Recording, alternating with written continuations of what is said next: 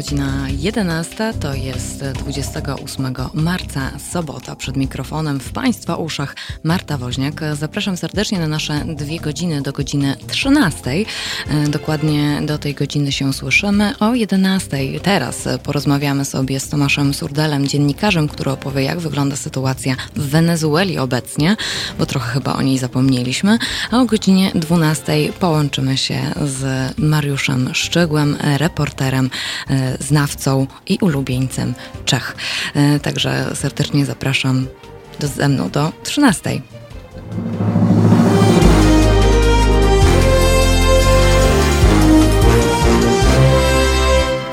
Szanowni Państwo, e, witam serdecznie raz jeszcze, więc porozmawiamy sobie najpierw o Ameryce Południowej, później wylądujemy e, u naszych sąsiadów Czechów. Natomiast chciałam Państwa poinformować, że mogą Państwo się z nami kontaktować, czy to telefonicznie, jeżeli mają Państwo jakieś pytania albo chcieliby się podzielić jakąś swoją refleksją, e, coś nam przypomnieć, to tutaj podaję numer telefonu do studia 22 39 059 22 Mogą Państwo również wysyłać nam maila teraz małpa halo.radio albo mogą Państwo też e, pisać na naszych e, dwóch e, czatach, więc klawiatury w dłoń, transmisja na Facebooku, transmisja na YouTubie. Wystarczy wpisać Halo Radio, tam znajdą Państwo bez problemu akurat nas. Y, jeżeli chodzi o y, inne techniczne rzeczy, y, które warto, warto przyznać, jeżeli nie mogą Państwo odsłuchać audycji, a chcieliby Państwo później, to tutaj będę odsyłała Państwa do podcastów, bo one będą, one są cały czas dla Państwa dostępne, nie tylko z, tej, z tego dnia, ale również z innych naszych wspólnych sobot albo innych moich koleżanek i kolegów haloradiowców. Natomiast teraz już jesteśmy na łączach z Tomaszem Surdelem. Halo, halo. Halo, halo. Dzień, dzień dobry. dobry. Dzień dobry. E, dziennikarz, e, który na bieżąco relacjonuje nam to, co się dzieje w Ameryce Południowej. E, nie tylko a propos koronawirusa, ale po prostu, co się dzieje. Ameryka Południowa nie jest chyba ulubionym kontynentem Polaków, żeby wiedzieć, co się tam dzieje. Jest chyba też dość skomplikowana. Zresztą wielokrotnie rozmawialiśmy akurat tutaj u mnie w soboty na temat Ameryki Południowej. Natomiast Panie Tomaszu, proszę powiedzieć, e, co się właściwie teraz dzieje a propos koronawirusa? Kiedy, kiedy on dotarł do Ameryki Południowej? Do Ameryki Południowej koronawirus dotarł stosunkowo późno, bo pierwszy oficjalny przypadek zachorowania na COVID-19, czyli na tę chorobę wywoływaną przez koronawirusa, tego e, zanotowano 26 lutego w Brazylii to było, czyli no, w tej chwili, dzisiaj jest 28, czyli miesiąc temu praktycznie można powiedzieć. To był pierwszy przypadek i na dzień dzisiejszy już jest ponad 10 tysięcy przypadków w całej Ameryce Łacińskiej i na Karaibach. E, zmarłych już się liczy w setkach. No i teraz taka ważna sprawa, tutaj naprawdę trzeba brać te statystyki e, tak bardzo ostrożnie, ponieważ generalnie w Ameryce Południowej jest systemy służby zdrowotnej, służba zdrowia publiczna e, jest czymś bardzo, najczęściej bardzo, jest kilka wyjątków, ale najczęściej bardzo słabo funkcjonującym. E, nadzór epidemiologiczny też jest bardzo słabo funkcjonujący, więc tych testów jest bardzo mało.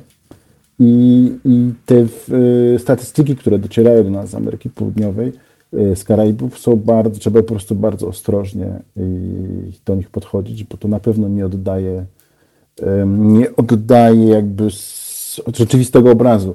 Najlepszym dowodem jest na to, że jakby stosunkowo proporcjonalnie najwięcej przypadków zachorowań jest takich aktualnie są najwięcej z tych zachorowań w takich krajach jak Chile, Panama czy Ekwador, które to po prostu są kraje, które mają relatywnie dość sprawny system służby zdrowotnej i, służ i jakby służby nadzoru epidemiologicznego, czyli po prostu testują więcej niż sąsiedzi, dlatego mają więcej tych pozytywnych przypadków. E, koronawirus dotarł do Ameryki Południowej. E, jest, e, pokazywane są kolejne przypadki, ale też władze różnych krajów w różny sposób próbują sobie poradzić jednak z pandemią ogłoszoną przez Światową Organizację Zdrowia. No i co kraj to inny... Co kraj to obyczaj. Co kraj to obyczaj, co kraj to inne, inna walka, inny, inny, inna taktyka, jeżeli chodzi o koronawirusa. Słyszałam, że w Brazylii stadiony są adoptowane na szpitale. Mm, w tej chwili tak. W Brazylii stadiony, e, te takie wielkie, bardzo znane stadiony, czyli Maracana w Rio de Janeiro oraz Stadion Narodowy w Brazylii, w stolicy Brazylii, e, są w tej chwili adoptowane na szpitale, ponieważ bardzo dużo jest e, nowych przypadków i minister zdrowia jasno powiedział, że w najbliższych dniach system opieki, aktualny system opieki zdrowotnej po prostu się zawali, że nie będą w nie będą w stanie przyjmować nowych pacjentów. Ale Brazylia jest takim bardzo specyficznym przykładem, ponieważ tam e,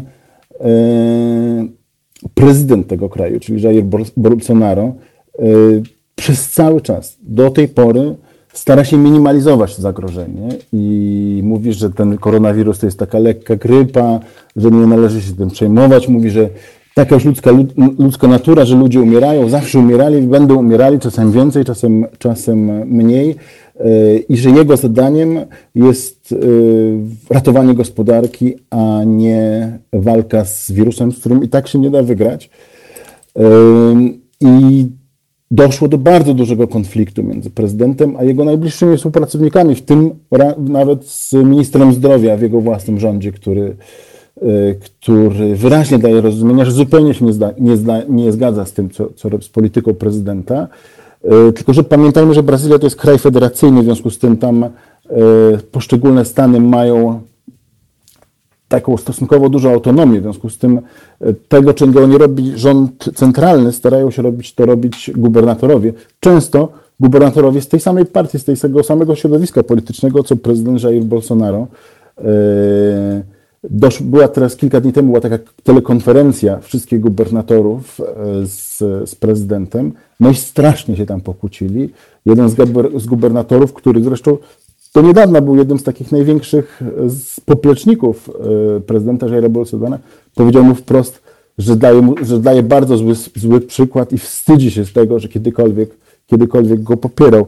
W związku z tym rząd centralny stara się jakby tak minimalizować to, natomiast władze poszczególnych stanów e, wprowadzają kwarantannę. Na przykład w Rio de Janeiro taki bezprecedensowa decyzja, zamknięto wszystkie plaże, co, co jest takim dość dużym szokiem dla tego miasta. E, teraz powoli zaczyna się zamykać szkoły, ale to też jest ta kwarantanna szko szkolna i ona jest zarządzona odgórnie przez Ministerstwo, Ministerstwo Edukacji Narodowej, czyli teoretycznie w całym kraju powinno obowiązywać, ale epidemiolodzy stukają się w głowę, ponieważ e, rząd postanowił zamknąć szkoły, ale utrzymać stołówki otwarte. Mm, jakby mówiąc, że bez tych stołówek dzieci będą niedożywione, co jest prawdą, no ale to jakby to, że dzieci będą przychodzić nie na lekcje, ale na, sto, na, na, na obiady, jakby stawia pod znakiem zapytania cały sens, cały sens kwarantanny. W związku z tym no, Brazylia jest takim dość, dość e, wyjątkowym przy, przy, przykładem, e, gdzie władze, przynajmniej te władze centralne starają się jakby minimalizować to. E, Tymczasem, zdaniem wirusologów, tam bardzo duże są, bardzo dobre warunki na to, żeby ta pandemia, epidemia naprawdę osiągnęła olbrzymie rozmiary, ponieważ wiadomo, no, w Brazylii bardzo dużo osób żyje w biedzie, bardzo dużo osób żyje w bardzo złych warunkach. No właśnie tutaj pan Robert, jeden z naszych słuchaczy, pyta, co właśnie z osobami bezdomnymi. No, w, w slumsach Rio de Janeiro już zanotowano pierwsze, pierwsze przypadki co zdaniem wirusologów po prostu i epidemiologów to jest po prostu początek, początek jakiejś takiej no, przerażającej, przerażającej, e, jakiegoś takiego przerażającego scenariusza, bo w przypadku slumsów, gdzie zagęszczenie ludzi jest bardzo duże i gdzie warunki sanitarne są bardzo słabe, no to wiadomo, że ten wirus się będzie, będzie rozprze rozprzestrzeniał bardzo, bardzo szybko. E, Dodatkowym jeszcze problemem w Ameryce Południowej jest, ten, jest taki problem, że tak by tam jeszcze bardziej na przykład niż w Europie czy Stanach Zjednoczonych problem sanitarny wywołany przez koronawirusa generuje bardzo poważny problem ekonomiczny, gospodarczy. Pamiętajmy, że w Ameryce Łacińskiej jako całości 55% e, aktywnych zawodowo ludzi e, pracuje w tak zwanym sektorze nieformalnym. Czyli nie ma żadnego zabezpieczenia socjalnego. Zazwyczaj są to prace, które są bardzo nisko opłacane i bardzo często są to prace na ulicach. Na przykład miliony ludzi żyje z tego, że sprzedaje, sprzedaje jedzenie, robi jedzenie i sprzedaje na ulicach. I teraz w większości państw e, Ameryki Łacińskiej zakazano tego. Nie można sprzedawać e, jedzenia na ulicach i ci ludzie z dnia na dzień zostali bez jedynego, bardzo skromnego e, źródła, źródła pieniędzy. Więc no, sytuacja jest bardzo poważna i, i, Brazylia jest tym przypadkiem, przypadkiem szczególnym, ale myślę, że to się zmieni, bo jednak no, statystyki, mimo że się mało testuje, są, są nieubłagane i tych przypadków, e, potwierdzonych przypadków zachorowań w Brazylii codziennie jest coraz więcej. W tej chwili oficjalnie na dzień dzisiejszy jest 3477 potwierdzonych przypadków w Brazylii. 93, przypad 93 e, osoby zmarły z powodu koronawirusa. No ale to, to, tak jak mówiłem, to tylko jest wierzchołek góry ludowej, ale to narasta bardzo szybko. No i prezydent Bolsonaro niechętnie, ale, ale yy, zaczyna jakby minimalizując wciąż, wciąż gadając straszne głupoty, bo na przykład powiedział dwa dni temu, co oburzyło bardzo wielu Brazylijczyków, mówi, nie, na konferencji prasowej chciał, nie, mówi, co tam wy się przejmujecie tym hmm. koronawirusem. Chyba znamy taki jest, przykład, przykład z Europy nie, nawet. Ale nie, jeszcze sekundę, bo to jest, to jest jednak dość, dość, e, dość mocne. On powiedział, nie, mówi, co tam, Brazylijczyk jest, nie jest zwykłym człowiekiem, Brazylijczyka się nic nie trzyma, mówi, przecież u nas ludzie sam widziałem, mówię, jak u nas ludzie nurkują w ściekach, wychodzą z, z tych ścieków i nic im nie jest. Naprawdę tak powiedział? Naprawdę tak powiedział na konferencji prasowej. A jeszcze, może nie wszyscy wiedzą, kim jest Jair Bolsonaro. To jest były wojskowy, taki skrajny, yy, prawicowiec, populista, niektórzy mówią, że faszysta i z takim bardzo wojskowym poczuciem humoru. Yy, I na konferencji prasowej też dwa dni temu dziennikarka się zapytała go, czy zamierza opublikować wynik testu, któremu się poddał na koronawirusa, ponieważ w najbliższym otoczeniu e, prezydenta były już zachorowania i on się pod, poddał testowi i powiedział, że, że nie ma koronawirusa, ale nikt jakby tylko powiedział, nie pokazał żadnego papierka na to. Więc dziennikarka się zapytała, czy może opublikuje wynik tego testu. On tak na nią spojrzał, mówi, a co, chcesz się ze mną przespać? To jest prezydent wielkiego kraju, największego kraju tego kontynentu. No ale Brazylijczycy, którzy na początku jakby wiązali z nim bardzo wiele nadziei, bo mieli nadzieję, że jakby on obiecał e, w czasie swojej kampanii wyborczej, że skończy z korupcją, postawi na nogę, postawi na nogę gospodarkę i skończy przede wszystkim e, z przestępczością, która jest bardzo dużym problemem wciąż w Brazylii i że będzie wal, tak jakby rządził twardą ręką. I e, miał wysokie wskaźniki popularności, teraz leci to wszystko na łeb na szyję, ludzie wychodzą na balkony, walą garnkami, krzyczą e, Bolsonaro morderca, Bolsonaro musi odejść, bo jakby społeczeństwo widzi, że ta odpowiedź władz centralnych jest całkowicie nieadekwatna do sytuacji i przede wszystkim porównuje to z tym, co się dzieje u sąsiadów w innych krajach Ameryki Łacińskiej, gdzie te y, antywirusowe jakby decyzje były znacznie bardziej drastyczne i znacznie bardziej zdecydowane, bo rzeczywiście w większości krajów Ameryki Łacińskiej rządy podjęły bardzo drastyczne decyzje, znacznie bardziej drastyczne decyzje niż, niż te, które znamy w, w Europie. Takim najbardziej jaskrawym przykładem był Salwador, mały kraj Ameryki Środkowej, gdzie młody prezydent Nayib Bukele, jeszcze zanim był pierwszy przypadek E, zarejestrowany oficjalnie w kraju, zamknął całkowicie granice, nikogo nie wpuszczamy,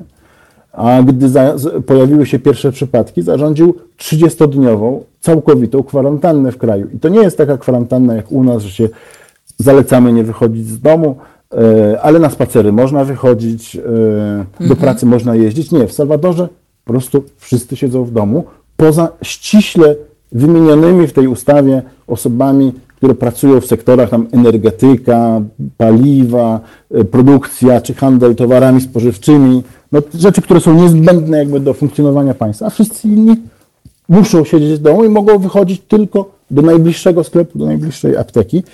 I policja, wojsko bardzo skrupulatnie to sprawdza, sprawdza i nie ma, zmiłuj się, e, nie ma żadnych kar za, za naruszenie kwarantanny.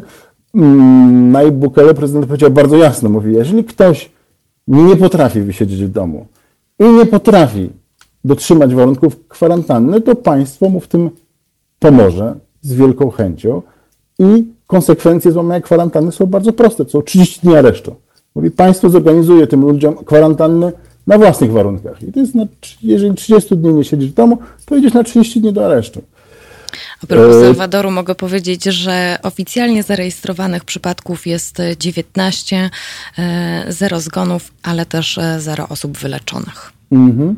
I ale też na przykład bardzo tam ciekawy jest ten program Tarcza, jakby używając naszych polskich odpowiedników, tarcza gospodarcza, czy tarcza ochrony gospodarki. Rząd Salwadoru postanowił, że Opłaty za media przez najbliższe trzy miesiące są zniesione, czyli nikt nie będzie płacił za elektryczność, za wodę, e, a także wstrzymane są, e, nikt nie musi spłacać kredytów, jeśli nie, znaczy może, ale nikt nie musi spłacać kredytów przez najbliższe, i to wszelkiego rodzaju kredytów, łącznie ze spłatą kart kredytowych, e, a także nie trzeba płacić za telewizję kablową, nie trzeba płacić za internet, za telefonię komórkową. Te opłaty z kolei nie są darowane, one trzeba będzie potem spłacić, ale będą dwa lata na to, żeby to spłacać bez żadnych odsetek. Wow, nieźle. Do rozmowy o tym, jak wygląda sytuacja w Ameryce Południowej, bo w jednym z tych krajów wprowadzono, proszę Państwa, godzinę policyjną. Wrócimy sobie już za moment po Dajdo. Natomiast ci z Państwa, którzy teraz się do nas dołączyli, przypominam, że rozmawiamy z Tomaszem Surdelem o sytuacji w Ameryce Południowej. Ci z Państwa, którzy dopiero teraz włączyli Halo Radio i nas poznali, to przypominam, że jesteśmy radiem obywatelskim, które funkcjonuje tylko z Państwa datków. Więc jeżeli e, podoba się Państwu to, co robimy i uważają Państwo, że jest to słuszne i trzeba nas więcej, to bardzo prosimy o wpłatę. Informacje, jak można wspierać Halo Radio, znajdą Państwo na naszej stronie www.halo.radio e, lub na naszym Facebooku. Natomiast e, ja teraz zostawiam Państwa z Dajdo. Halo Radio. Gadamy i trochę gramy.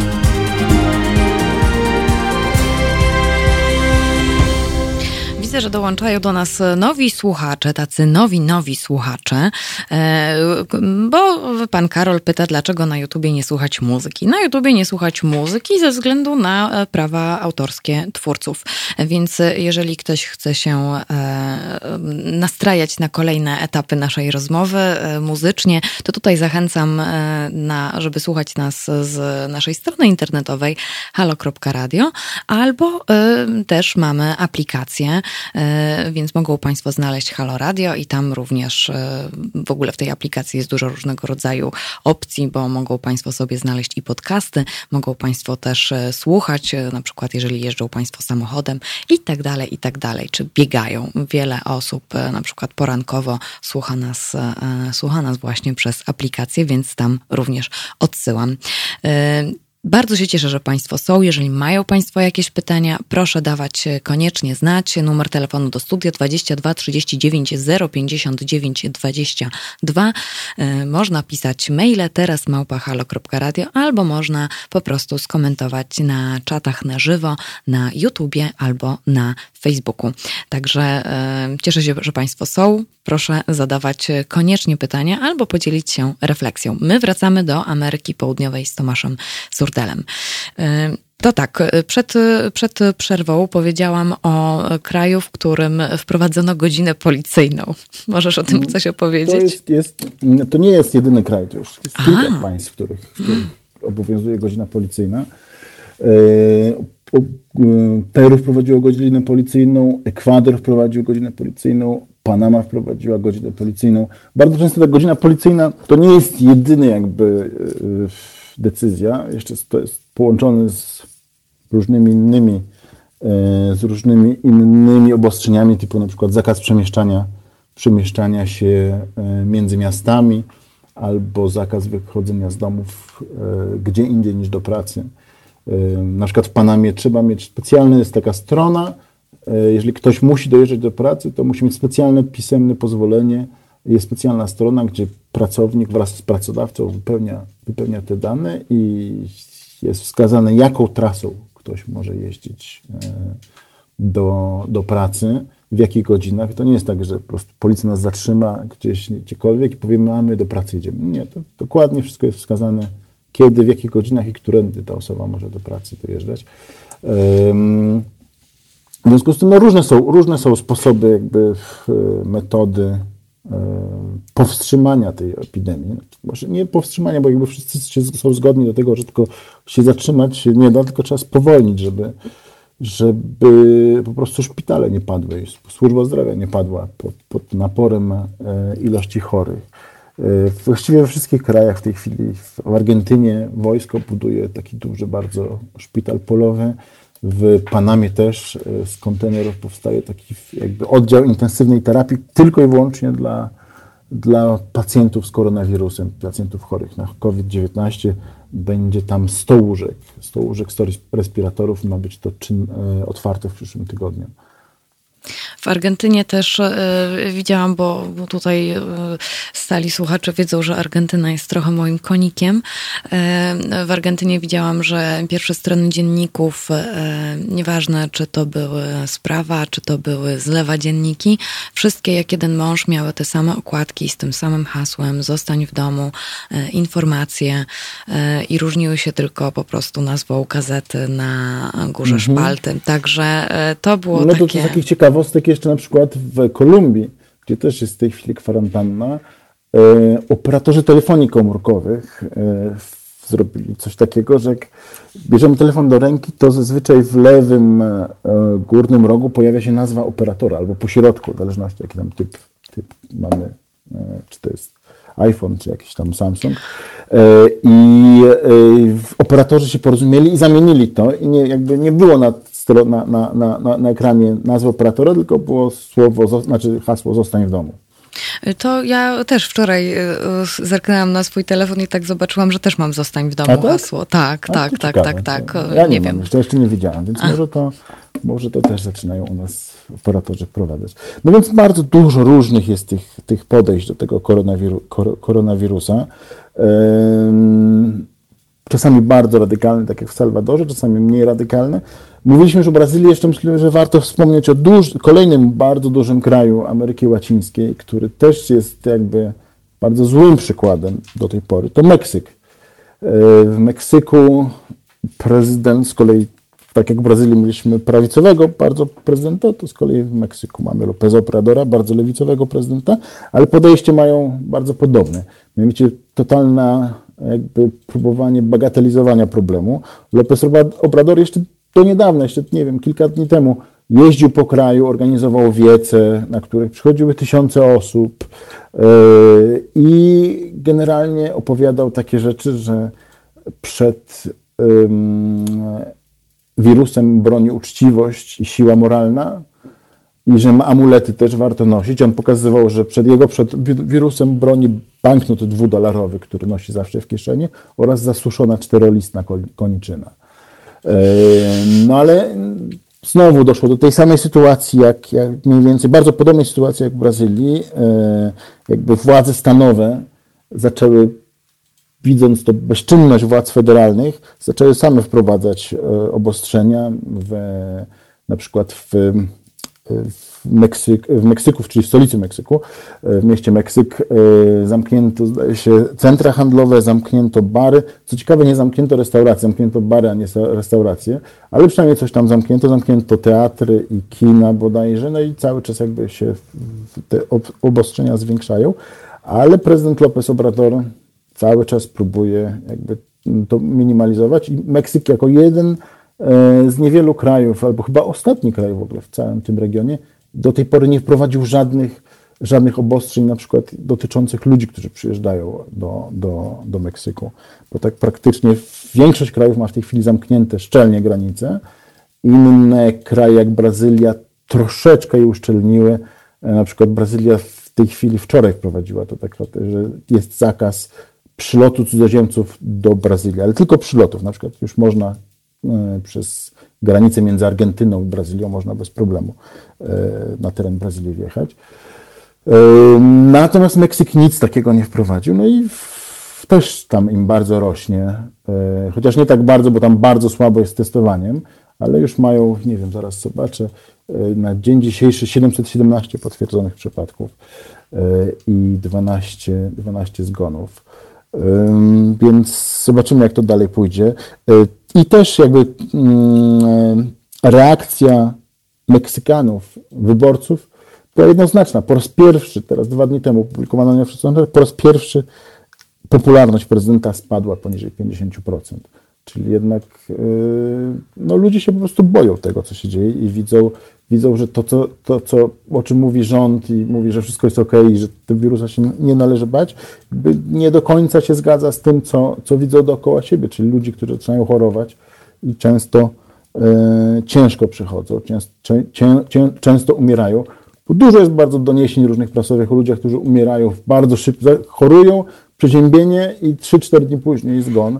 E, I to nie jest uznane, jakby nie pojawia się w statystykach, ponieważ nikt nie zrobił testów, ponieważ nie ma testów. No i...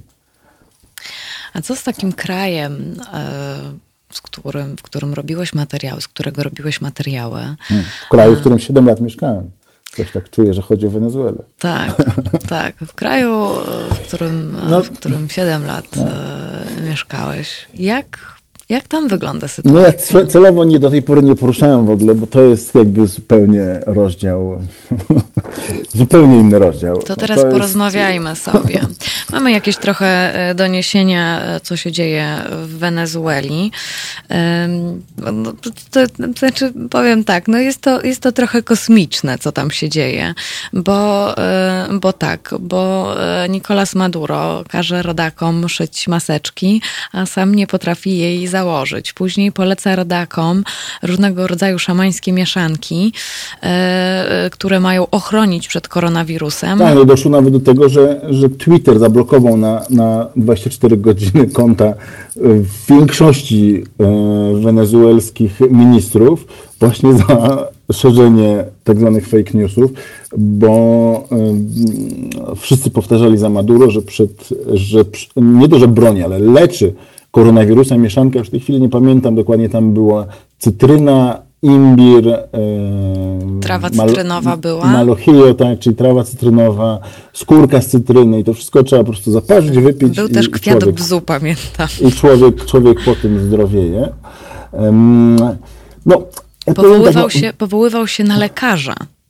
Tak, tak, tak. No, znaczy, generalnie to, co się dzieje w Wenezueli e, już od dłuższego czasu, teraz szczególnie, no to, to mogłoby być nawet śmieszne, gdyby nie to, że po prostu ludzie, ludzie umierają i, i teraz właśnie w, z koronawirusem będzie umierać ich jeszcze więcej. Więc ja mam takie, na przykład, nie wiem, czy o tym czy, czytałaś, ale jaka była jedna z pierwszych decyzji, e, co takiego bardzo spektakularnego zrobił rząd, e, rząd Wenezueli w ramach walki z koronawirusem? Nie, zdradź nam. Yy, zrobił taki mały show lotniczy nad Caracas. Latały w zeszły weekend, nalatały wojskowe myśliwce, wykonywały figury, rozpylały jakieś kolorowe, kolorowe wstęgi za sobą. I oficjalny komunikat był e, taki, że to miało pokazać, jak bardzo wojsko jest gotowe na walkę z koronawirusem i, i będzie bronić Wenezueli, tak jak broni przed różnymi zagrożeniami, e, to także będzie bronić przed koronawirusem. E, czyli to może być śmieszne, gdyby nie fakt, że, że naprawdę godzina lotu myśliwca takiego wojskowego to są bardzo duże pieniądze, których nie ma. Tych pieniędzy nie ma dla służby zdrowia, bo służba zdrowia Wenezueli jest w stanie, który sobie naprawdę trudno wyobrazić. Rząd oczywiście powołał specjalną taką sztab do walki z wirusem i jedną z pierwszych decyzji było ogłoszenie 46, lista, publikacja 46 e, lista z 400 szpitalami, 406 szpitalami w całym kraju, nazwanymi dumnie, zdaje się, szpitale Sentinela, czyli szpitale strażnicy. Czyli takie szpitale, które mają być najbardziej gotowe do walki, do przyjmowania pacjentów z koronawirusem. I gdy tą listę opublikowali, to e, lekarze jednego z tych szpitali w stolicy, czyli miejscu, które teoretycznie jest najlepiej jakby najnowocześniejszy, najlepiej doposażony, ma największy dostęp do pieniędzy, właśnie z jednego z tych szpitali strażników lekarze wyszli, zaczęli protestować i powiedzieli, mimo że przyjechało wojsko i chciało ich pogonić, bo lekarze generalnie nie mają prawa protestować, a nie mówić o tym, co się dzieje, e, urządzili konferencję prasową i powiedzieli, że to jest totalna kpina, ponieważ w tym szpitalu nie ma bieżącej wody. Mhm. Nie ma bieżącej wody. Lekarze nie mogą sobie rąk umyć, jak przychodzą do pracy, czy jak z niej wychodzą, czy jak przychodzą od jednego pacjenta do drugiego. Nie dość, że nie ma bieżącej wody, to najczęściej też nie ma prądu. I jak pacjenci są przyjmowani, to prosi się, żeby przychodzili z latarkami, bo najczęściej prąd jest bardzo często jest wyłączany. I to jest, to dotyka wszystkich. To jest tak, rząd zarządził, że w tej chwili, tam nie ma godziny policyjnej, ale w, nie można chodzić po ulicy w tej chwili w Wenezueli, jeżeli się nie ma maseczki e, na twarzy. W związku z tym ludzie chodzą z maseczkami. E, chodzą maseczkami, ale mają te maseczki, bo inaczej mm, Gwardia Narodowa zatrzymuje, ale nie noszą ich, albo nie noszą poprawnie, albo spuszczają sobie je na szyję. I znowu, ja to jakby jestem w stanie zrozumieć, na przykład prawie 2 miliony ludzi codziennie jeździ do pracy i z pracy w Caracas metrem. Metro jest w stanie też totalnego załamania. Większość pociągów nie jeździ, składów. W związku z tym te, które, są, które jeżdżą, są dramatycznie, dramatycznie przepełnione. To sytuacja w, w, metrze w metrze w Caracas mniej więcej taka, jak, y, nie wiem, chyba wszyscy widzieliśmy kiedyś takie zdjęcia z Japonii, jak to panowie w białych rękawiczkach upychają pasażerów do, do takich pociągów podmiejskich. To w Wenezueli jest podobnie, tylko że wszyscy nawzajem się upychają. I, i w tym, to jest tak, jak się człowiek wciśnie w godzinach szczytu do tego, do tego wagonika, to jest jak, nie wiem, chce się podrapać tyłu głowy, to nie jest w stanie się podrapać, bo nie jest w stanie tej ręki podnieść i się chwycić za tył głowy. No taki jest ścisk w tych wagonach. Nie działa klimatyzacja, więc jest strasznie gorąco, w związku z tym ludzie odruchowo zdejmują te maseczki sobie na czoło albo na, albo na szyję większość. W związku z tym jakby możliwość zarażenia w tych, w tych, składach, w tych składach jest przecież no, dramatyczna. E, I, I tak jest ze wszystkim. No, na przykład bardzo dużo dziennikarzy publikuje w tej chwili zdjęcia. Wiadomo, akurat maseczki w tej chwili są w aptekach, można je dostać, ale trzeba je kupić. Nie wszystkich na to stać, bo pamiętajmy, że Wenezuela jest takim krajem, jedynym krajem na świecie, gdzie prawie 60% pracowników za, za, za, zarabia przynajmniej w teorii, bo różne są sposoby na obejście, ale jednak mimo wszystko, to jest, mówimy o takich pieniądzach, że pensja minimalna E, to jest 4,5 dolara miesięcznie. miesięcznie. E, I 60, oficjalnie 60% prawie mieszkańców Wenezueli, aktywnych zawodowo, plus emeryci wszyscy, zarabiają, zarabiają, dostają miesięcznie właśnie to 4,5 dolara. Jeżeli ktoś ma za 50 centów amerykańskich kupić yy, yy, taką maseczkę, to wiadomo, że go nie stać. W związku z tym bardzo wiele biednych osób, zwłaszcza bez, bezdomni, co robią? Szukają po śmietnikach zużytych maseczek, tych maseczek, które ktoś wyrzucił i sobie je zakładają. Po to, żeby móc chodzić spokojnie po ulicach i żeby po prostu policja czy tam Gwardia Narodowa nie, nie, yy, nie groziła aresztowaniem. No, Do rozmowy chciałabym y, zrobić chwilę y, oddechu, bo chciałabym się w następnym wejściu skoncentrować nad tym, nad czym w zeszłym roku właściwie y, cały świat patrzył. To znaczy, chciałabym porozmawiać o Juanie Guaido, który miał być taką nadzieją, samozwańczy opozycyjny prezydent i gdzie on teraz jest. To o tym porozmawialibyśmy sobie już za moment. Natomiast ja Państwa e, zostawiam z Erikiem, z Erikiem e, Carmenem. Mm, i przypominam, że jeżeli teraz Państwo do nas dołączyli, są Państwo nowymi słuchaczami Halo Radia, to chcę powiedzieć, że jesteśmy medium obywatelskim od obywateli dla obywateli i utrzymujemy się tylko z obywatelskich wpłat. E, więc e, Państwo, jako nasi darczyńcy, e, są również naszymi słuchaczami i bardzo dziękujemy za każdą wpłatę, która trafia na nasze konto. Wracamy już za moment do Wenezueli, natomiast teraz Erik Carmen.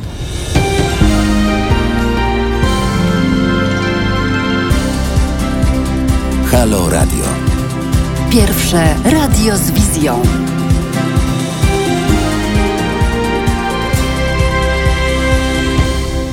Na zegarach 11.44 przed mikrofonem Marta Woźniak, w Państwa uszach również i w uszach e, też Tomasz Surdel, dziennikarz, który kawał czasu spędził w Ameryce Południowej, a teraz rozmawiamy sobie o tym, jak wygląda sytuacja w Wenezueli. E, kraju, który właściwie e, nie musi mieć, no, koronawirus dokłada dodatkowych cierpień. Powiedz, gdzie jest teraz Guaido? Sekundkę, jeszcze zanim, o, okay. zanim, zanim e, porozmawiamy o Guaido, jeszcze jedną taką krótką historykę na temat, która doskonale obrazuje jakby e, tak totalny bezsens i to, to jakąś taką zupełną schizofrenię władz, władz e, w Wenezueli w obliczu koronawirusa. E, mianowicie mm, historia pierwszego śmiertelnego przypadku e, osoby, która zmarła z powodu koronawirusa w Wenezueli. E, było to w stanie Aragua. Był to mężczyzna mający, zdaje się, 46 lat, który zaraził się i trafił do szpitala z, z, z, z silnym, ciężkim zapaleniem płuc. Trafił do szpitala, ale miał prywatne ubezpieczenie, w związku z tym trafił do prywatnego, lokalnego szpitala. Generalnie te szpitale prywatne wciąż są lepiej, lepiej funkcjonują, chociaż też je dotyka brak lekarstw, brak, brak sprzętu, ale lepiej funkcjonują, są zazwyczaj lepiej wyposażone. I co się stało?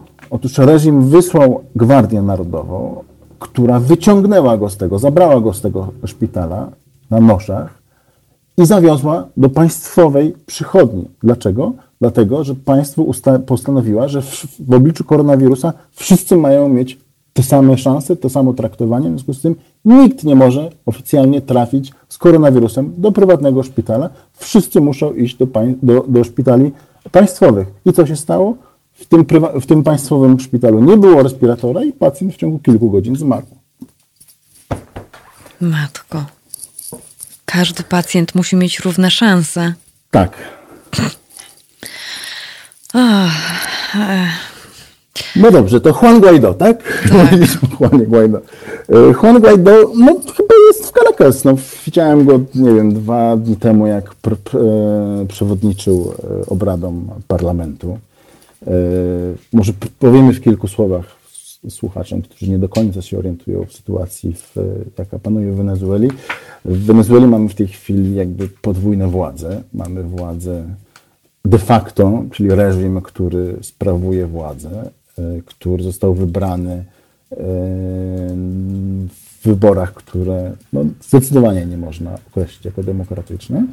I mamy szereg ciał, e, które są, starają się być demokratyczne, ale które w praktyce nie mają żadnej władzy. W związku z tym mamy dwóch prezydentów, mamy dwa parlamenty, mamy nawet dwa sądy najwyższe. Jeden sąd najwyższy reżimowy, drugi sąd najwyższy na emigracji E, który, w skład którego wchodzą sędziowie, którzy odeszli, bo nie zgadzali się z tym, co się dzieje. E, w związku z tym e, Juan Guaido, który jest tymczasowym prezydentem teoretycznie i zarazem przewodniczącym parlamentu, tak ostatnio widziałem go jak na przekazie wideo, jak prowadził obrady właśnie poświęcone sytuacji związanej z koronawirusem, obrady parlamentu.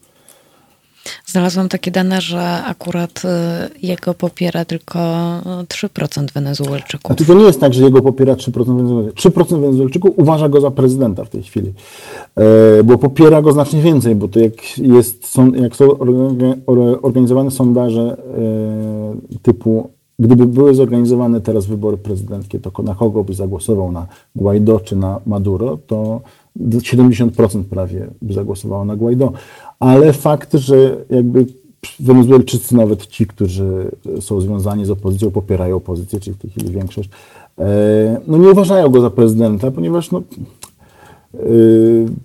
prezydent generalnie z definicji sprawuje jakąś tam, tam władzę, natomiast Guaido tej władzy żadnej nie ma. Jest to, jest to czysto formalna jakby taka etykietka, że jestem tymczasowym prezydentem, ale nie przekłada się to, nie przekłada się to na nic konkretnego. No i no i rzeczywiście, jakby, tak jak w zeszłym roku było bardzo dużo nadziei związanych e, z tym, z tą jego prezydenturą i za każdym razem, kiedy Guaido prosił, to wychodziły setki tysięcy ludzi na ulicę i on za każdym razem opowiadał, że już koniec reżimu Maduro jest blisko, że tutaj ma już pewne rozwiązania i że to lada dzień wszystko się zmieni. No i no i nic się nie zmieniło. No, w ciągu roku się nic nie zmieniło. W związku z tym no, Wenezuelczycy są, są, są zmęczeni. No, ile można słuchać tych obietnic, że lada moment coś się zmieni. No. Y, natomiast y, jeżeli chodzi jeszcze o, y, o Guaido, no to może mieć chyba szansę teraz, bo tutaj jest afera z Nicolasem Maduro, obecnym dyktatorem, za narkoterroryzm.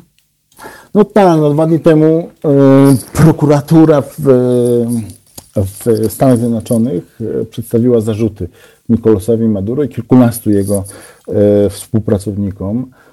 Są tu zarzuty różnego rodzaju. To jest, część jest związanych właśnie z przemytem narkotyków, część jest ze wspomaganiem organizacji terrorystycznych. To głównie chodzi o, o FARC, czyli o to, te bojówki, lewicowe bojówki z Kolumbii. E, o pranie brudnych pieniędzy też e, są zarzuty.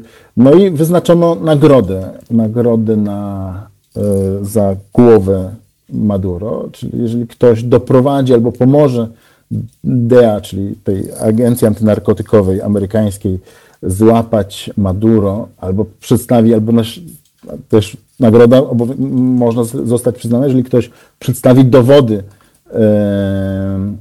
przestępstw popełnionych przez Maduro, to nagroda może wynieść nawet 15 milionów dolarów, co jest jednak no, niemałą sumą pieniędzy. Więc Amerykanie liczą, że może to jakby trochę e, tą lojalność wokół Maduro pokruszy. I to wiadomo, może to się sprawi, sprawdzi. E, więc na głowę Maduro oraz tych dwóch jego najbliższych współpracowników jest po 15 milionów, a reszta po 10 milionów dolarów, więc no, no są, to, są to jednak duże pieniądze i ktoś może, może e, się jakby Amerykanie liczą, że ktoś jakby zacznie pękać ta, ta lojalność wokół i ktoś może rzeczywiście będzie chciał e, te pieniądze zainkasować. I to też jeszcze druga, druga jakby konsekwencja, znacznie jakby ogranicza właściwie, zamyka możliwość podróżowania tym dygnitarzom, bo oni do tej pory jeździli jednak po tych krajach sprzymierzonych. E, nawet zdarzało im się jeździć e, do krajów, które nie są uważane za sprzymierzone. No a w tej chwili te kraje mogą zdecydować, zatrzymać taką osobę i wydać ją Amerykanom. Pier, do pierwszej ekstradycji doszło już wczoraj. Co prawda była taka ekstradycja negocjowana, Mianowicie były generał Cliver Alcala, e, który w 2013 roku zdystansował się od reżimu Maduro i po śmierci Chaveza zdystansował się od reżimu Maduro i już od kilku lat mieszkał w Kolumbii i e, był takim dość mm, aktywnym krytykiem rządu, ale znalazł się na, tej, na tym liście gończym, ponieważ jeszcze za czasów, kiedy był, był generałem, zdaniem amerykańskich śledczych uczestniczył w tych różnych e, brudnych operacjach, w które są e, zaangażowani wojskowi wenezuelscy. No i on oddał się wczoraj w ręce DEA w Bogocie, wynegocjował z nimi warunki. Nie wiemy jeszcze dokładnie, nie zostało to podane do publiczności, co tam sobie nawzajem obiecali, ale wczoraj wieczorem samolot DEA zabrał go z Bogoty do Nowego Jorku więc pewnie będzie sypał i zobaczymy, co ciekawego powie, bo on był bardzo takim prominentnym, prominentnym e, generałem i mówi się, że e, bardzo taki przez długi czas, przez pewien czas miał bardzo aktywny udział w tak zwanym kartelu Słońc, bo to jest taka nazwa, która została przyjęta, kartel Słońc, czyli to jest ta organizacja taka przestępcza, przemytnicza, zorganizowana przez służby mundurowe w Wenezueli. Dlaczego nazywa się kar kartel Słońc? To taka jest ciekawostka. Jest tak jak w Polsce na pagonach oficerskich są, są gwiazdki, tak, w wenezuelskim wojsku na pagonach są słoneczka, więc dlatego się nazywa kartel słońc. I, I ten kartel słońc zajmuje się, to jakby nie jest jakaś wielka tajemnica, e, przemytem narkotyków e, od, od już dłuższego czasu.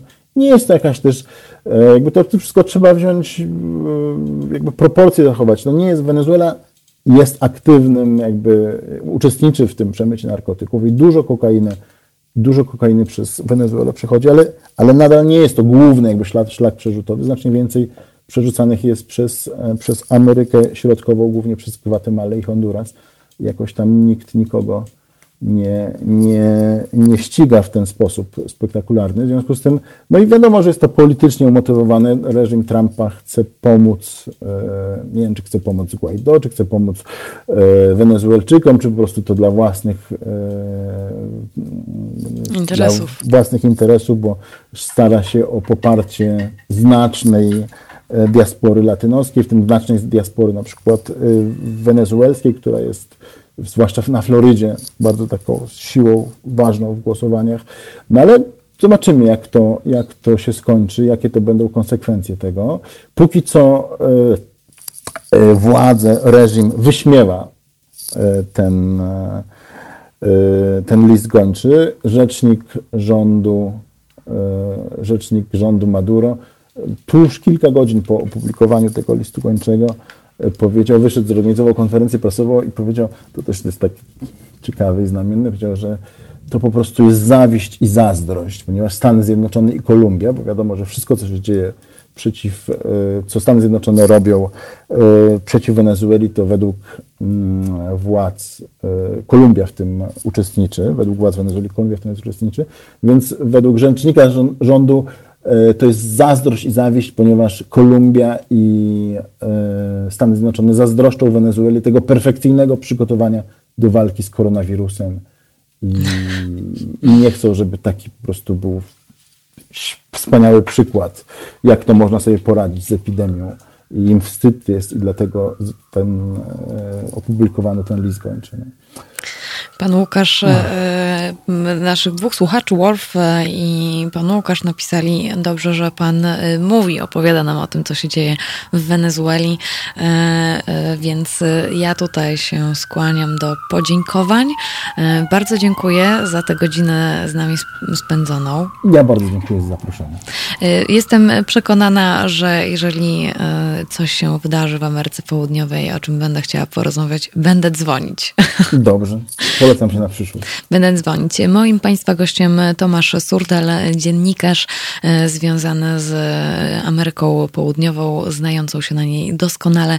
E, mogą Państwo e, śledzić go również na Twitterze albo na dwóch fanpage'ach, tak? tierralatina.pl i, i Surdel Sur. Dokładnie. Więc jeżeli są Państwo zainteresowani, co się dzieje w Ameryce Południowej, e, to tam odsyłam. Natomiast e, my już za moment wracamy do Europy e, i jesteśmy w Czechach z Mariuszem Szczygłem, reporterem. Proszę z nami zostać.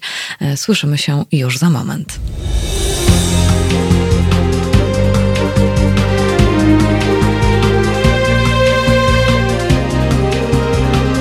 Halo Radio.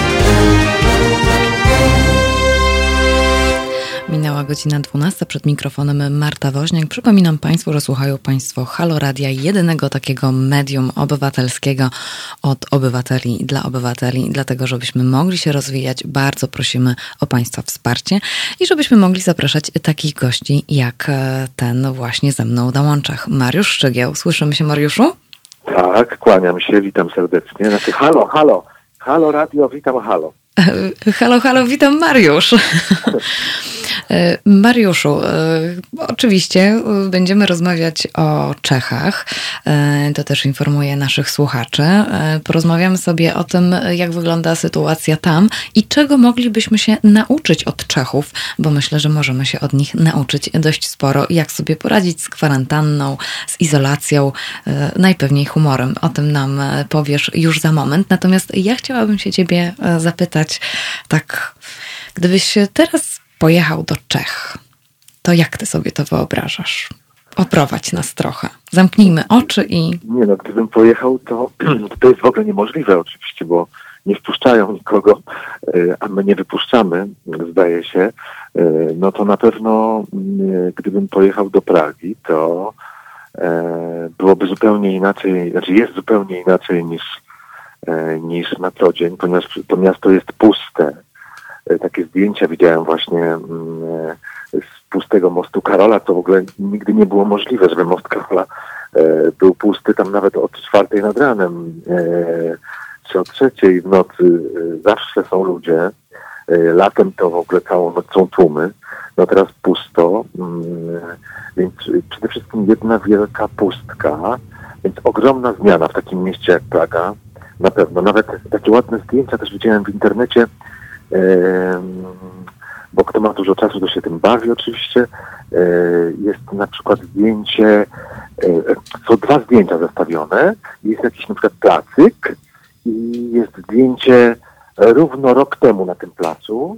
Tłumy turystów, jest w połowie przecięte e, i tak zestawione, że jest druga część tego placu całkowicie pusta. No robi to wrażenie. Natomiast gdybym pojechał na prowincję, mm, gdzieś tam, prawda, na Morawy na przykład, czy też środkowych y, Czech, no tak zwaną Wysocinę, e, no to tak naprawdę byłoby podobnie. Dlatego, że mm, o tej porze, czyli to jest 12, e, w Czechach, e, zwłaszcza tam, gdzie nie ma turystów tak wielu, czyli poza Pragą, w Czechach o 12 zaczyna, niektórzy zaczynają obiad, niektórzy już kończą. Czy ty w ogóle, Marta, jadłaś kiedyś obiad o 11? Nie. Nigdy, no widzisz, a, a 60% Czechów je obiad o 11. To ja o której jedzą mogę... śniadanie? No, siódma. Mhm. Siódma, szósta. Ja bym tego nie przeżył oczywiście i bo ja jestem znany z tego, że bardzo późno chodzę spać, między trzecią a czwartą.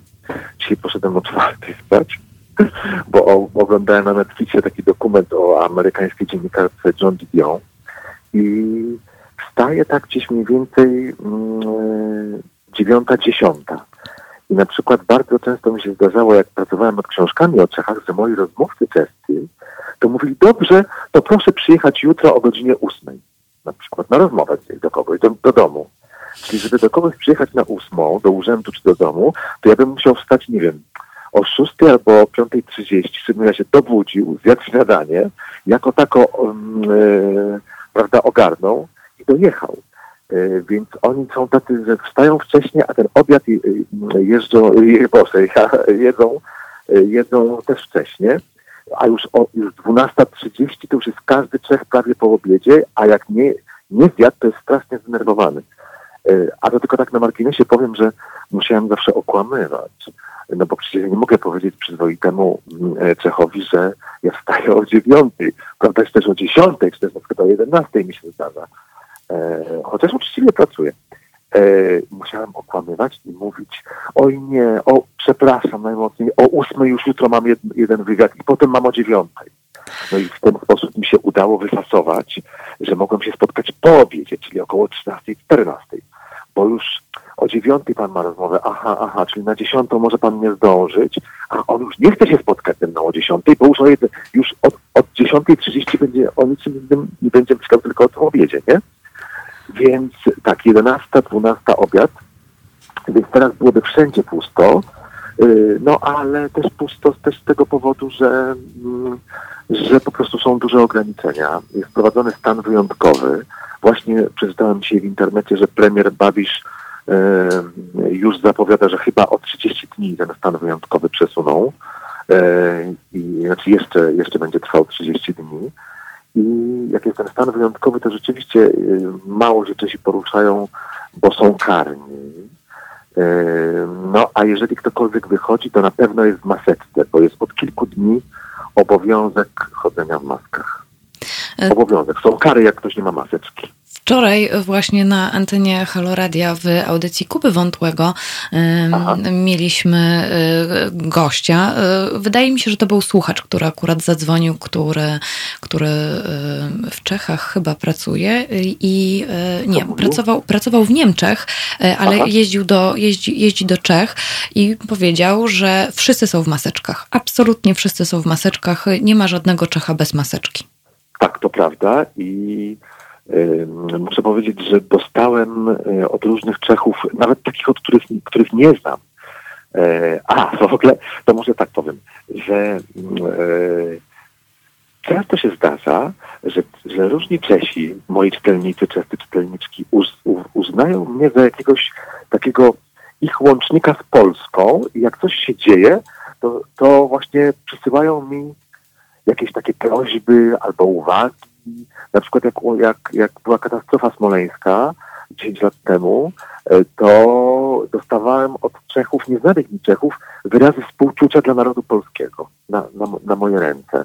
E, kondolencje dla narodu polskiego. Więc teraz e, jako do przedstawiciela narodu polskiego wysyłają mi takie rady rady. maski. Rady, tak, takie rady albo nawet prośby. Dostałem na przykład prośbę od jednej pani, e, żeby namawiał Polaków e, do noszenia masek. Ona akurat jest e, polonistką, studiuje polonistykę, bardzo lubi Polaków i martwi się o nas. Inny mój znajomy przysłał mi cały film, który nagrał w masce przekonujący Polaków po polsku do tego, żeby nosili maseczki. I e, ja ten film zamieściłem na Facebooku, mam taką stronę, e, ten mój fan, fanpage na Facebooku Mariusz Szczygieł. Zamieściłem to oczywiście, ale e, to wynika z ich takiej troski o nas, że skoro oni już wszyscy noszą, a my nie, to znaczy, że my jesteśmy, mm, jak to powiedzieć, że czegoś nie wiemy, prawda? Że czegoś jeszcze nie przepracowaliśmy i że dopiero dojdziemy do tego, że każdy powinien mieć maseczkę. No i teraz ja mam taki kłopot bo u nas się tych masek nie e, zaleca tym, którzy nie są zakażeni, więc ja im tłumaczę, że e, nie mogę tego zamieścić i jeszcze tego poprzeć tak w stu procentach, bo ja sam jestem zgubiony w tym, pogubiony, no nie umiem. No tak, bo, jedna, pewno... bo jeden, jedna osoba powie tak, druga osoba powie tak A. i jedna i druga jest lekarzem, pielęgniarką, czy w ogóle jest o, ze właśnie. służby medycznej i to, o, i to trudno powiedzieć. Ale wiesz co, chyba on... taka maseczka nie zasz... no nie wiem, no chyba to nie szkodzi, jak się nosi. No, ja noszę. Podobno nie, nie szkodzi, jak się umie ją nosić, um, zwłaszcza umie się ją ściągać. E, mhm. bo nie wszyscy umieją ściągać, bo dotykają z zewnątrz palcami tam, gdzie właśnie może być ten wirus. Ale e, ja wtedy tłumaczę, że właśnie u nas e, wręcz przeciwnie, minister zdrowia mówi, żeby nie nosić, tylko ci, którzy mogą zakazić. No i oni wtedy, wiesz co mi piszą? No tak, my też byliśmy na tym etapie. Nasz o, proszę. też to mówił. A teraz już od czterech tam, czy pięciu, czy sześciu dni jest obowiązek i wszyscy więc ja wtedy piszę, no tak, ale u nas się mówi, że Polacy nie poradzą sobie z tym. E, e, e, no u nas też mówili, że Czesi sobie nie poradzą, a już sobie poradzili. Więc ja wtedy mówię, no tak, ale u nas tych masek nie ma. No to oni mi piszą, ale to nie przejmujcie się tym, u nas już się je zaczęło szyć. No właśnie, tutaj jeden z naszych słuchaczy e, zadaje pytanie, czy w Czechach rozdają maski? Masz na ten temat wiedzę? No rozdają. No, najpierw sobie szyją, a potem rozdają.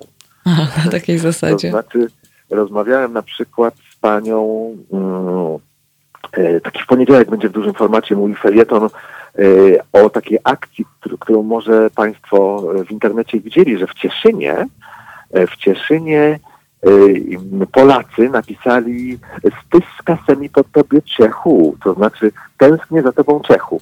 Tak, widziałam, a, widziałam tę akcję. Tak, a, a Czesi odpowiedzieli, a, a, a, a ja, ja za tobą też, Polaku.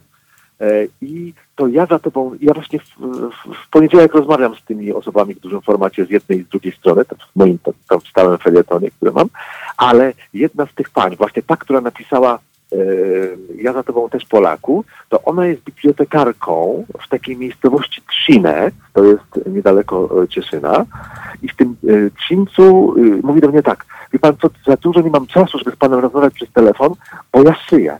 Ja mówię, a co pani szyje? No jak to? Maski, znaczy po czesku to są rożki. Rożki? Rożki, rożki, rożek. Szyjemy rożki. Ja wiem, jak to bibliotekarki szyją. Tak, wszystkie bibliotekarki przeszły na szycie i szyją to w bibliotece. Są maszyny do szycia. Szyje bardzo wiele osób, na przykład, nie wiem, widziałem reportaż z Teatru Narodowego pod takim tytułem Diwadlo szyje jako silene, czyli teatr szyje jak salony. To ładnie nawet brzmi po polsku też. E, otóż e, ludzie teatru, znaczy obsługa teatru, czyli garderobiane, e, perukarze, fryzjerzy, też szyją, szyją maski. E, powiedziała mi ta, e, ta pani Hanna z, Cieszy, z tego mieszkanka Cieszyna, ale, ale bibliotekarka z Trzynca, że ludzie przynoszą z własnej woli różne materiały, czyli na przykład, nie wiem, no musi być bawełniane, bawełniane prześcieradło, ale może bawełniany t-shirt, bawełniana koszula, bawełniane, bawełniane tkaniny y, zostawiają, no i ci wolontariusze, głównie wolontariuszki, bo jakoś tak kobiety mają lepszy dryk, jeśli chodzi chyba o szycie, e, przynajmniej w Czechach, jak się zorientowałem, e, i z tego szyją, szyją te maseczki. Także bardzo, no, no, no, cały naród szyje. Czy to się sprawdza, czy się nie sprawdza? No nie wiem, nie jestem, nie jestem fachowcem. A ty, Mariusz, ale... uszyłeś sobie maseczkę? Nie, bo ja jestem w ogóle lewy, jeśli chodzi o wszelkie takie fizyczne z ZPT po prostu lufa, no. Jeśli chodzi o zajęcia praktyczno-techniczne, to lufa. Nie mam maseczki, ale ja niemal nie wychodzę z domu. E, e, a jeśli wychodzę, to wychodzę w rękawiczkach. Czasami mnie ludzie pytają, o, pan rękawiczki ma, to coś daje. E, więc ja zawsze odpowiadam... Naprawdę jeszcze pytają o to? O Jezus, oczywiście. Ja odpowiadam, przynajmniej u mnie na powieślu pytają. No, dwa razy miałem takie zapytanie. I co odpowiedziałem? Odpowiedziałem, daje mi to, że e, jak chcę dotknąć ręką twarzy, a zdarza się to bardzo często, to w połowie drogi ręki do twarzy widzę tę rękawiczkę i wiem, że nie mogę. To znaczy bardzo, muszę powiedzieć, naprawdę bardzo, bardzo mi to pomaga, jak jestem, a muszę, a tak, robię zakupy rodzicom swoim, którzy mają zakaz wychodzenia. E, wczoraj robiłem dla sąsiadów e, takich starszych pod, pod, pode mną, dla sąsiadki z parteru, są wszystko starsi ludzie. No, a ja tu jestem jeden z najmłodszych w moim domu, więc, więc e, trochę pomagam, a myślę, że wiem, jak się zachować. Chociaż wczoraj powiem, mogę jeszcze mówić, czy już mówię? Oczywiście, oczywiście. Yy, a przypomnij mi, żebym ja Państwu opowiedział o muzyce w związku z koronawirusem. To może w drugiej części czy w trzeciej. Dobrze. Yy, ale wczoraj w sklepie jednego faceta niestety opieprzyłem który wszedł i stanął od razu za mną. Ja mówię, ale musi pan tak stanąć, stawać blisko mnie? I on był przy samym, e, no niemalże po prostu jakbym nie chciał, nie wiem co, przytulić się do mnie. Mówię, znaczy ja nie stoję blisko. E, ale potem wyczułem piwo, więc on w ogóle miał takie, takie trochę postrzeganie rzeczywistości zaburzone. E, no i potem jeszcze, jeszcze E, chciałem kupić chleb e, w innym sklepie i bardzo blisko stanęła pani, jak ja jeszcze nie zapłaciłem. E, taka dosyć, bym powiedział, energiczna, młoda, elegancka, dobrze wyglądająca kobieta w dużych, ciemnych okularach. No i słuchajcie, ja jestem taki ten typ, co to zawsze sobie poradzi w każdej sytuacji, nie? Jak nie, nie słowem, to, to gestem, to wcipem. No taki jestem, że umiem się znaleźć. No i tak, i ona tak w ogóle z tego odstępu nie, nie zachowała. I ja z tego wszystkiego odwracam się do niej i mówię, zaraz kichnę. Uwaga, zaraz na panią kichnę. I ona, a ona patrzy, ale słuchajcie, załatwiła mnie na perłowo. A ona pa patrzyła na mnie przez, przez te okulary, jak mumia. Jakby w ogóle do niej nic nie docierało. I wtedy no ja właściwie straciłem animusz. Ja na nic i stoi, no to nic zapłaciłem za ten, ten. I myślę sobie, chyba jest joziemką i ona po prostu nie zrozumiała, co ja mówię.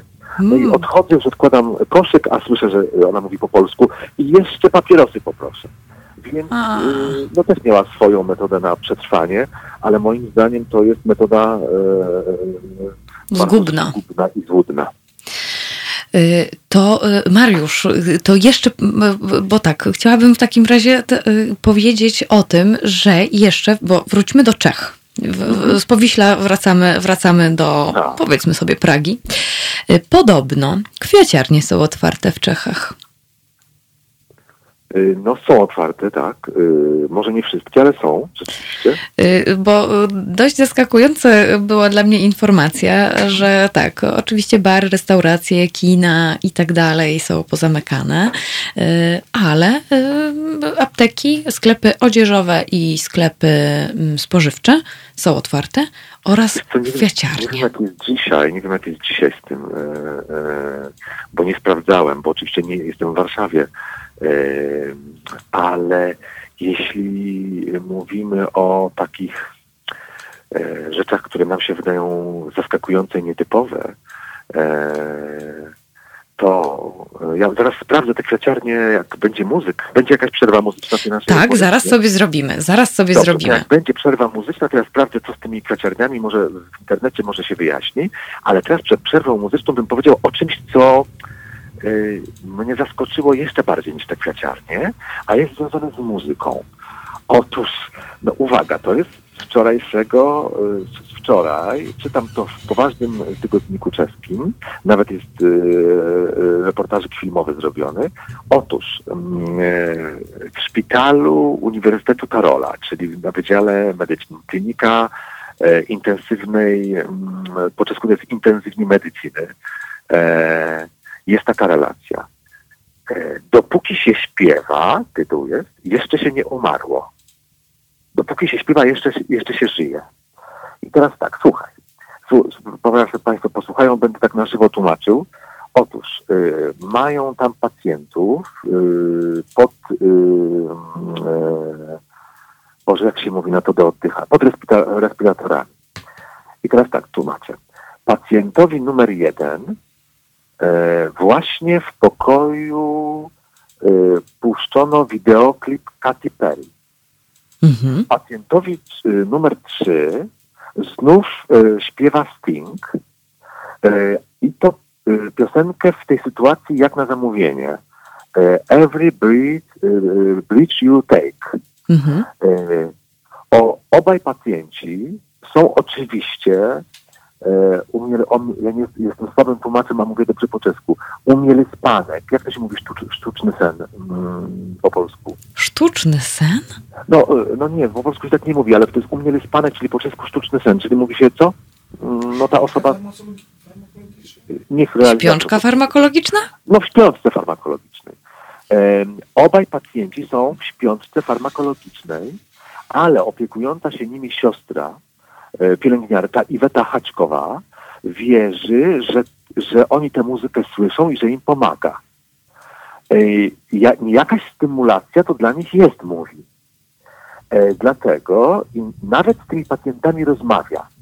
Kiedy zaczną kaszleć, a to się czasami dzieje i mimo tego, że śpią, i są połączeni z tą, sztuczną, z tą wentylacją, z tą sztuczną wentylacją płuc, przybiega do nich i y, koi ich swym głosem.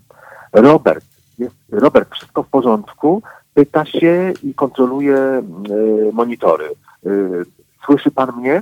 Robert oczywiście nie odpowiada, ale przestaje kaszleć. Może w tym coś jest. E, przedtem E, poczekaj, tu jeszcze... E, Proszę Państwa, Mariusz Szczykieł tłumaczy nam na żywo. Na żywo, ale jestem słabym tłumaczem. E, o, proszę bardzo. E, tam, gdzie siedzą siostry i lekarze, też się, też się puszcza muzykę. Na, na monitorze widzieć mnóstwo, widać mnóstwo głów z respiratorami, które ruszają się do rytmu ACDC. Pani, teraz tłumaczę. E, a, i ta siostra Haczkowa mówi, pani doktorka si objednala ACDC, tak krajemy ACDC. Czyli ona sobie zamówiła, doktorka ACDC. E, przy, no w trakcie, w trakcie dyżuru nie mają przecież żadnego DJ-a, także muzykę wybiera w naszym pokoju ten, kto ma w, w danym momencie czas. E, dzisiaj wszyscy, to jest wczoraj materiał, dzisiaj wszyscy są w dobrym nastroju, więc panuje nastrój na coś energicznego. E, I teraz tak,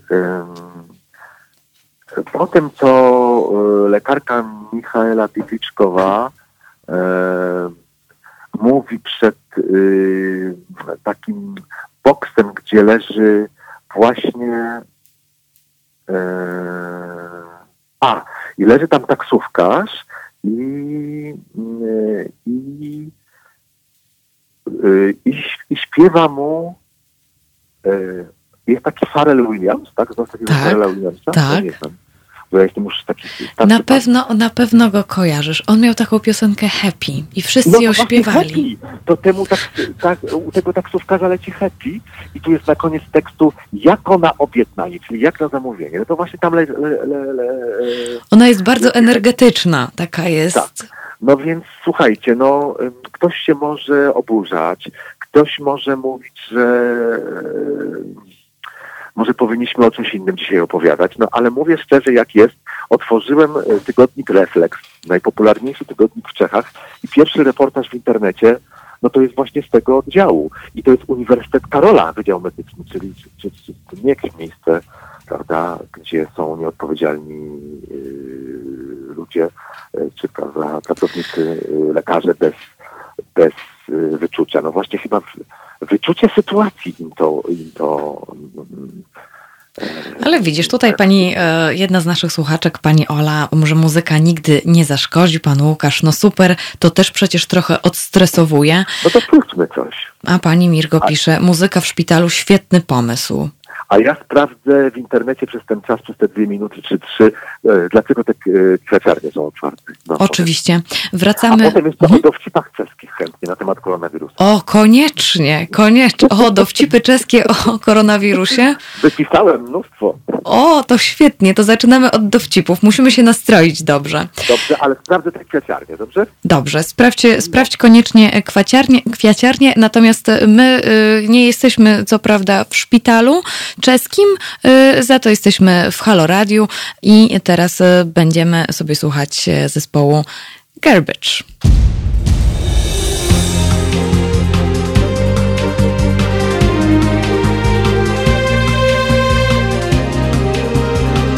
Halo Radio. No trochę utworem muzycznym się nieco pobudziliśmy. Przed mikrofonem Marta Woźniak, z nami na łączach Mariusz Szczygieł, reporter opowiada o Czechach, jak sobie radzą e, z, oka z okazji przez pandemię. E, e, przed chwilą rozmawialiśmy o muzyce. Tutaj parę ciekawych komentarzy się pojawiło na naszym czacie na YouTubie. Pan Łukasz napisał, jakby mi puścili takiego Martyniuka w śpiączce, to od razu bym się wybudził, by to wyłączyć. No, e, tutaj... Podoba mi się ten dowcip. dowcipy, więc teraz rozmawiamy o dowcipach, a ja jeszcze tylko się, się zwrócę do naszych e, słuchaczek i słuchaczy. Jeżeli chcą Państwo zadać pytanie Mariuszowi Szczegłowi, proszę koniecznie je y, zadać. Teraz małpa halo.radio to jest nasz mail. Y, można też do nas pisać na czacie na YouTubie albo na czacie na Facebooku. Mamy dwie transmisje, więc proszę śledzić. No i przypominam, że jesteśmy radiem obywatelskim i funkcjonujemy tylko z Państwa datków. Jeżeli Państwo teraz dołączyli, to później będzie do odsłuchania podcast na naszej stronie halo.radio. Tam wszystkie możliwe informacje a propos jak można nas wspierać, a propos podcastów i tak dalej, i tak dalej, i tak dalej. Mariusz dowcipy. Tak, ale sprawdziłem te kwiaciarnie. A, kwiaciarnie, właśnie, kwiaciarnie. Nawet lepiej na początek powiedzieć, a potem dowcipkować, a nie odwrotnie, bo tak o co się okazuje. O, czyli coś smutnego. Przez cały weekend władza, e, czy, Y, no, zastanawiała się, jakie zrobić wyjątki, jeśli chodzi o funkcjonowanie sklepów. No i doszli do wniosku, że y, kwiaciarnie muszą być otwarte, y, ponieważ no, źle by było, gdyby naprzeciwko cmentarzy były zamknięte kwiaciarnie. kwiaty będą potrzebne na pogrzeby. Z tego, jakby z tego wyszli, a potem się okazało, że byłoby to niesprawiedliwe, gdyby mogły być tylko otwarte kwiaciarnie naprzeciwko cmentarzy, a inne nie. W związku z tym z tego powodu są otwarte wszystkie. Natomiast opozycja twierdzi, że, bo to jest taka nawet trochę polityczna sprawa, opozycja twierdzi, że te kwiaciarnie są otwarte dlatego, że premier Babisz, który jest y, jednocześnie przedsiębiorcą y, i to, to w ogóle jest y, jeden z największych problemów czeskiej polityki, że premier jest właścicielem takiego ogromnego holdingu Agrofert, który i ma pod sobą, znaczy to, to są i firmy, które produkują żywność, i firmy rolnicze. E, w tym niektórzy twierdzą, że także kwiaty. W związku z tym Niektórzy mówią, że te kwieciarnie są otwarte po to, żeby firmy premiera miały mniejsze, mniejsze straty. No w każdym razie w każdym razie e, zaczęło się od, od tego, że kwiaciarnie powinny być otwarte przy cmentarzach, bo te kwiaty będą potrzebne. Tak to wygląda. No to trochę się nam zrobiło smutno. Zróbmy tak. teraz, żeby było wesoło. No to wesoło. E, e, no nie ma tak, żeby, żeby w Czechach nie było wesoło, nawet jak jest pandemia. Nawet jeśli coś tragicznego, nawet jest pandemia to, to, to, to wiadomo. E, po prostu e, każda epoka, czy to totalitaryzm komunistyczny, czy okres okupacji hitlerowskiej, e, a czy wcześniej jeszcze zabór habsburski, no to mm, Czesi uwielbiają ogałacać z grozy wszystko to, co groźne, a ogałaca się z grozy śmiechem. E, I nawet w czasie okupacji było takie powiedzenie mm, znane, e, kto się śmieje, pokazuje zęby.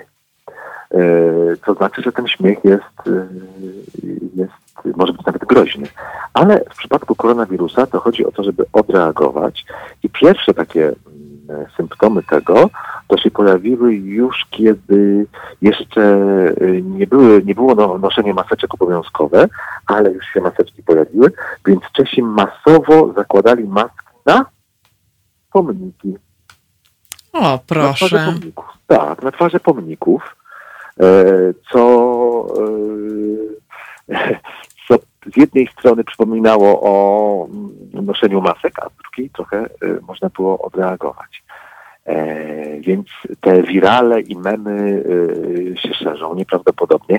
Nawet muszę powiedzieć, że jest taka strona e, w internecie po czesku Śmiejemy się z koronawirusem.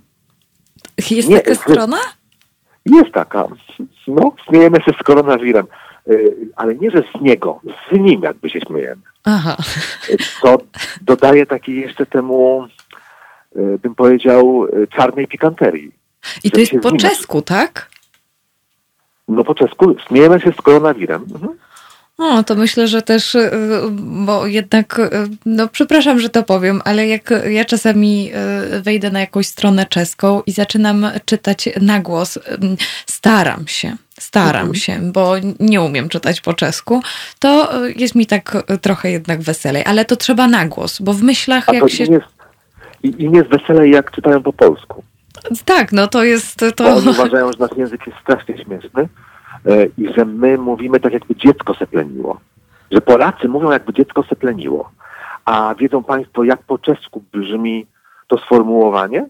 Jakoby dziecię siślalo. Więc ja nie wiem, kto bardziej sepleni, no ale tak mamy. Obie nasze kultury i oba nasze języki widzą się nawzajem jako swoje karykatury.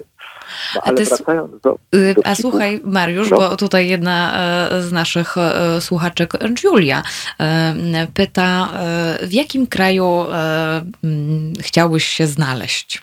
Czy jaki kraj najlepiej reaguje na pandemię, żeby właśnie tam przebywać? Hmm. Nie wiem. Nie wiem, no nie, nie, trudno mi powiedzieć, bo nie jestem teraz w tych krajach, więc taka, taka ocena przez internet i przez media to nie, nie odpowiem na to pytanie, bo, bo, bo to byłaby taka odpowiedź pochopna. tr trudno mi powiedzieć. Y, no, jeśli, no, ewentualnie w Czechach, ale, ale rozumiem, że pani ma na myśli nie tylko, że czy w Polsce, czy w Czechach, tylko w ogóle w jakim kraju. To e, już tutaj pytam jeszcze raz panią Julię, żeby doprecyzować pytanie. Dobrze. W każdym razie, w każdym razie śmieją się i jest tych dowcipów od metra. E, nie wiem, czy twoje pokolenie, Marto, e, kojarzy Chucka Norrisa? Oczywiście. No, no to na przykład, e, ja nie wiem, może to jest, może, może to są dowcipy też w Polsce, które chodzą, ale na przykład, bo Chuck Norris złapał koronawirusa, ale było mu go szkoda, więc go znowu wypuścił. A. No. takie, takie suchary trochę to są. Trochę suchar, tak? Dobrze, no to proszę bardzo. No. Jaka jest najlepsza obrona przeciw y, y, korona, przed koronawirusem? Zjeść 16 ząbków czosnku, raczej nie pomoże, ale wszyscy zachowają odstęp. O, to tak, to zdecydowanie. Ale to no. żołądek chyba, ty, żołądek chyba nie wytrzyma prędzej. Maminko, maminko, dzieci se mi wysmiwali jak byś to przetłumaczyła? Maminko, maminko. Dzieci się ze mnie śmieją. Tak. E, I teraz, a, a, śmieją się, że, ma, że, że to dziecko ma koronawirusa. I teraz odpowiedź jest taka, muszę Państwu, bo zrozumiecie to, jak dopiero e, wyjaśnię to sformułowanie. Otóż po czesku olej to, e, nie zajmuj się tym, e, e, e brzmi, mówi się wy, musisz się na to wykaszleć. Wykaszli się na to. Olej to. A, a, jak, a jak ktoś mówi, że coś mu jest obojętne, albo że ma coś gdzieś, prawda, albo w D, to mówi kaszlu na to. Yy, prawda? Mhm. Mama mi powiedziała, żebym się pilnował i założył czapkę, a ja mówię kaszlu na to, czyli kaszle na to po prostu. Mhm. O, tak jakby ktoś powiedział może po polsku bardziej kicham na to, a ja, a ja mam to w nosie. O, mam to w nosie. To mam to w nosie, to po czesku jest wy, wykaszli se na to, czyli, czyli yy, po polsku chyba się nie powie wy, wykaszl się na to, nie. Nie, no, no ale chyba... Ale rozumiemy o co chodzi. No, Kichanie mam, na to jest chyba okej. Okay. Tak. Maminko, maminko, dzieci se mi wysmiewali, że mam koronawirus. Już chyba wiemy, jaka jest. To. Mm, już wiemy, jaka jest odpowiedź. No, oczywiście. Ale też um, e, na przykład takie są hasła. Wciąż się boicie? Bądźcie spokojni. Respiratory są już dawno wyprzedane. Mm, Trochę groza to, jednak. No, no a, a na, przykład do banku. O, proszę bardzo Dzisiaj do banku przyszli dwaj faceci w maskach. Wybuchła panika. Aż się okazało, że to tylko napad, więc wszyscy się uspokoiliśmy. No to tak, nie? na przykład. Yy, ale yy, muszę powiedzieć, że ten humor jest poważnie też czasami traktowany. Na przykład radio oficjalne, oficjalne czeskie E, znaczy państwowe radio na oficjalnych stronach, Boże, myślę po czesku, strankach chciałem powiedzieć, na swoich oficjalnych stronach pisze, że e, e, że wprawdzie zachowujemy szacunek dla zakażonych, szacunek dla chorych, no ale nie, e, nie możemy tylko e, widzieć w internecie zdjęć przerażających zdjęć z pustymi regałami w supermarketach. E, musimy też czasami się e, zaśmiać. No i, i ten humor jest jakby e, tak dowartościowywany jeszcze bardziej niż normalnie, powiedział. O, proszę bardzo. Komunikat dla idiotów ze wsi. Przepraszam wszystkich ludzi ze wsi, bo to nie o to chodzi, ja tylko cytuję dowcip jak to mówi moja mama, e, mój syn jest reporterem i musi mówić prawdę. No prawda jest taka, że jestem dowcip. Do idiotów ze wsi, zachowaj odstęp na długość wideł, ale razem z drągiem. No, więc takie są, e, takie są dowcipy. Ja, jak już jesteśmy przy tych dowcipach, to yy, radiomaryjną mamę. Radio no Maryjna Mama. No, ja, tak. tylko, ja tylko powiem Ci, no. Mariuszu, że za moment będziemy kończyć naszą rozmowę, dlatego że studio nam się tutaj dezynfekuje przed następną, przed następną audycją, więc mamy czas do 12.45. Dobrze, to już, już kończę. To tylko mówię tak, że właśnie mamy Radio Maryjną Mamę, a ja czasami piszę o tych bezbożnych, ateistycznych Czechach, co to mają te jakieś straszne dowcipy typu dlaczego Pan Jezus nie został utopiony, tylko e, powieszony na krzyżu a wyobrażasz sobie y, takie małe akwaria nad każdymi drzwiami? No to jest taki typowy dowcip antykościelny czeski antyreligijny i ja czasami... Dobry. Reporter, który, który, to ty powiedziałaś, że dobry, ja powiedziałam, że typowy. I to jest, i, to, i czasami jak ja piszę o Czechach niewierzących i czy o tej kulturze, prawda, czy ta książka z Rupsybera jest cała moja o właśnie o tym, jak się żyje bez Boga i czy można być szczęśliwym bez Boga, no to muszę to pisać. A moja mama jest radiomaryjna. No i ona czasami musi biedna tłumaczyć tym swoim koleżankom radiomaryjnym, że ja nie jestem takim bezbożnikiem, jak to wynika z tych tekstów, tylko jestem uczciwym reporterem i muszę po prostu uczciwie przekazać, jak to w tych Czechach jest. No ja Państwu też uczciwie to po prostu yy, przekazałem, no. Mariusz, ostatnie zdanie, e, bo szykujesz, szykowałeś książkę dla nas. Przewodnik. I wyjdzie, i wyjdzie. Mimo koronawirusa wyjdzie. Moja książka o Pradze, która się nazywa Osobisty przewodnik mm, po Pradze, będzie dla jednych przewodnikiem, a dla innych książką o Pradze, zależy jak na to patrzeć. E, chciałem, żeby miała obie cechy, e, więc ten osobisty przewodnik po Pradze wydawnictwie dowody na istnienie wyjdzie w terminie, czyli w drugiej połowie maja, bo nawet jak nie będziemy wciąż mogli jeździć, to ci, którzy tęsknią za e, swoją ukochaną Pragą, mam nadzieję, że będą mogli chociaż oni sobie poczytać i tak powiem, podróż w głąb książki to, to, to, to, to może być. A ponieważ Audioteka też wypuści mój um, audiobook z tym przewodnikiem, z tą książką, więc jeszcze ja będę mógł do ucha, do ucha to Państwu czytać. E, tutaj e, wiele osób, wiele z naszych słuchaczy e, zaprasza Cię ponownie do Halo Radia, więc myślę, że nie mówimy nie, zobaczymy jak nie się sytuacja... Nie, zobaczymy za jakiś czas, tak, coś przygotuję dla Was ciekawego. Tak, więc to tyle mogę powiedzieć. Ja dziękuję Państwu i dziękuję Tobie, Mariusz, że ja z nami dziękuję. porozmawiałeś i powiedziałeś, więc humor, muzyka, no i te kwiaty właściwie. No i pamiętajcie, jedzcie ten czosnek, żeby ludzie zachowali odstęp. Tak, i czosnek, czosnek. 16 ząbków. Nie mniej, nie więcej. Ale to, to nie, na, nie na wirusa, znaczy na wirusa, ale pośrednio, bo ludzie wtedy zachowują, zachowują dystans. Dziękuję Ci, no, e, znaczy Mariuszu. Mniej TC, mniej jak to mówią Czesi. Trzymajcie się. A czego? No nie wiem, nadziei chyba. E, nadziei Mariusz Szczygieł, moim Państwa gościem, reporter, e, prezes Fundacji Instytut Reportażu. Bardzo dziękuję. Ja z dziękuję. Państwem słyszę się już za tydzień o tej samej porze, między godziną 11 a 13, a jeżeli ktoś chce się ze mną budzić, to również zapraszam w piątek o godzinie 7 do godziny 10. Bardzo dziękuję Kajtkowi za realizację. Słyszymy się e, już w przyszłym tygodniu. Wszystkiego dobrego.